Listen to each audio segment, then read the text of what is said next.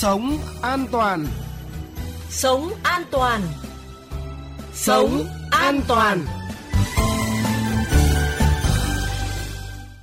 Xin kính chào quý vị thính giả. Cảm ơn quý vị và các bạn đã lựa chọn khung giờ phát sóng của Sống an toàn. Thưa quý vị và các bạn, với mọi người, thế nào được coi như một ngôi nhà an toàn? Phóng viên chương trình đã có cuộc thăm dò nhỏ. Một ngôi nhà an toàn thì sẽ đầy đủ các yếu tố như an ninh, cửa và dân trí. Ví dụ như là ở một nơi dân trí mà thấp nhiều trộm cướp thì có thể là bị uh, ăn cướp hoặc là cháy lổ các thứ. Còn nếu ví dụ như ngôi nhà của chúng ta không được tốt lắm nhưng ở trong môi trường an ninh tốt, khu dân trí cao và mọi người sống hòa bình ấy thì dù có mở cửa cả ngày thì vẫn cũng không sợ theo tôi thì một ngôi nhà an toàn sẽ đảm bảo đủ về các yếu tố. Thứ nhất là về an ninh, có xảy ra nhiều trộm cướp hay là xung đột gì hay không. Và thứ hai là về hệ thống à, phòng cháy chữa cháy. Bên cạnh về tự bản thân mình thì chúng ta sẽ phải trang bị tức là về khóa cửa này, rồi à, chống trộm hay là lắp camera. Còn cái thứ hai là về hệ thống phòng cháy chữa cháy thì à, ngay như bản thân tôi ở trong gia đình tôi thì cũng luôn có cái bình cứu hỏa theo em, một khu nhà an toàn, đấy là mình sẽ đảm bảo các quy định về phòng chống cháy nổ sẽ được ờ, diễn tập thường xuyên về phòng chống cháy nổ cho dân cư trong khu vực. Cái thứ hai là về cái an ninh cầu thang. Cầu thang phải thường xuyên được bảo dưỡng định kỳ để phòng chống các trường hợp như kẹt thang máy. Thưa quý vị và các bạn, mỗi người sẽ có tiêu chí riêng về một ngôi nhà an toàn. À, tuy nhiên, tự chung lại à, thường là quan tâm đến vấn đề an ninh khu vực, trộm cắp và an toàn cháy nổ. Về vấn đề an ninh khu vực, trước khi quyết định mua hay xây nhà, bạn hoàn toàn có thể xem xét tình hình an ninh nơi bạn dự định sinh sống, xem ở đó có thường xuyên xảy ra ẩu đả hay dân trí thấp hay không. Còn nếu bạn lo lắng về nguy cơ xảy ra trộm cắp hay là cháy nổ thì những vấn đề này hoàn toàn có thể khắc phục trong quá trình à, xây dựng và thiết kế ngôi nhà. Mời quý vị và các bạn cùng nghe ý kiến của các chuyên gia sau đây để tham khảo. Cùng với sự tiện lợi và yếu tố thẩm mỹ, khi thiết kế một ngôi nhà, vấn đề làm sao để đảm bảo an toàn, phòng tránh trộm đột nhập luôn là ưu tiên hàng đầu. Điều này đồng nghĩa với việc ngôi nhà cần đủ sự an toàn, kể cả có hay không có gia chủ ở nhà. Theo kiến trúc sư Trần Thị Nga, công ty tư vấn kiến trúc Việt Nam, có 4 vị trí cần lưu ý, đó là cửa, cổng chính, cửa tầng thượng, cửa tum, ban công và giếng trời. Đối với cái cửa chính, cửa trên ban công, cửa trên tum thang ấy và cửa ra cái sân của thần thượng, theo kinh nghiệm của tôi phải dùng những cái loại chốt và khóa và cả rây môn ấy, cái loại chắc chắn. Đấy là một cái biện pháp rất là dễ dàng thực hiện được mà đem lại cái quả rất cao. Đối với giếng trời ấy, thì theo những kinh nghiệm mà thiết kế của chúng tôi thì nên làm cái hoa sắt ngăn từng lớp một, tức là mỗi một tầng chúng ta lại có một cái đợt hoa sắt để khi mà trộm đột nhập vào cái tầng nào thì nó chỉ biết tầng đấy thôi, nó không thể trèo lên trèo trèo xuống thông tầng trong cái giếng trời được và những cái đợt hoa sắt của từng tầng đấy nó cũng rất an toàn cho trẻ con, an toàn cho chúng ta khi sử dụng. Tạo tầm quan sát tốt từ bên trong, chiếu sáng tốt ở bên ngoài cũng là một trong những điều cần lưu ý.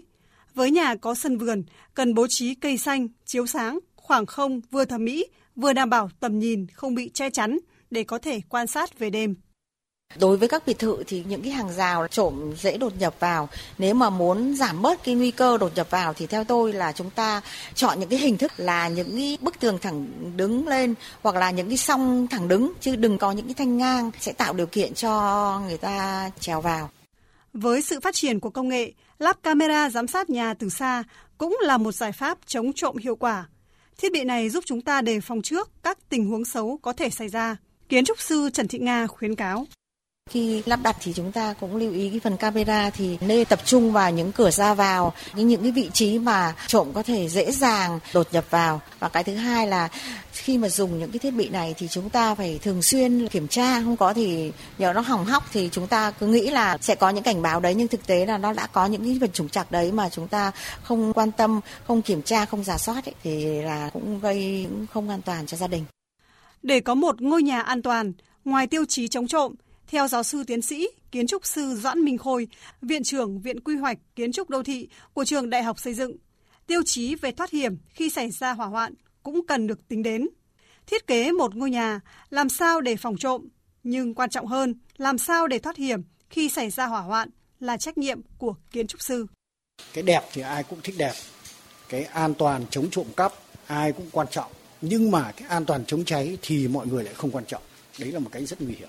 Cho tôi thì ờ, mình nên xây nhà theo một cái nguyên tắc tức là tạo ra một cái khu vực một cái đường thoát hiểm. Nó gần như một cái không gian lánh nạn tạm thời để mình chờ ứng cứu. Hoặc là từ chỗ đấy nó sẽ có một cái thang thoát hiểm hoặc một cái lối thoát hiểm sang cái nhà hàng xóm.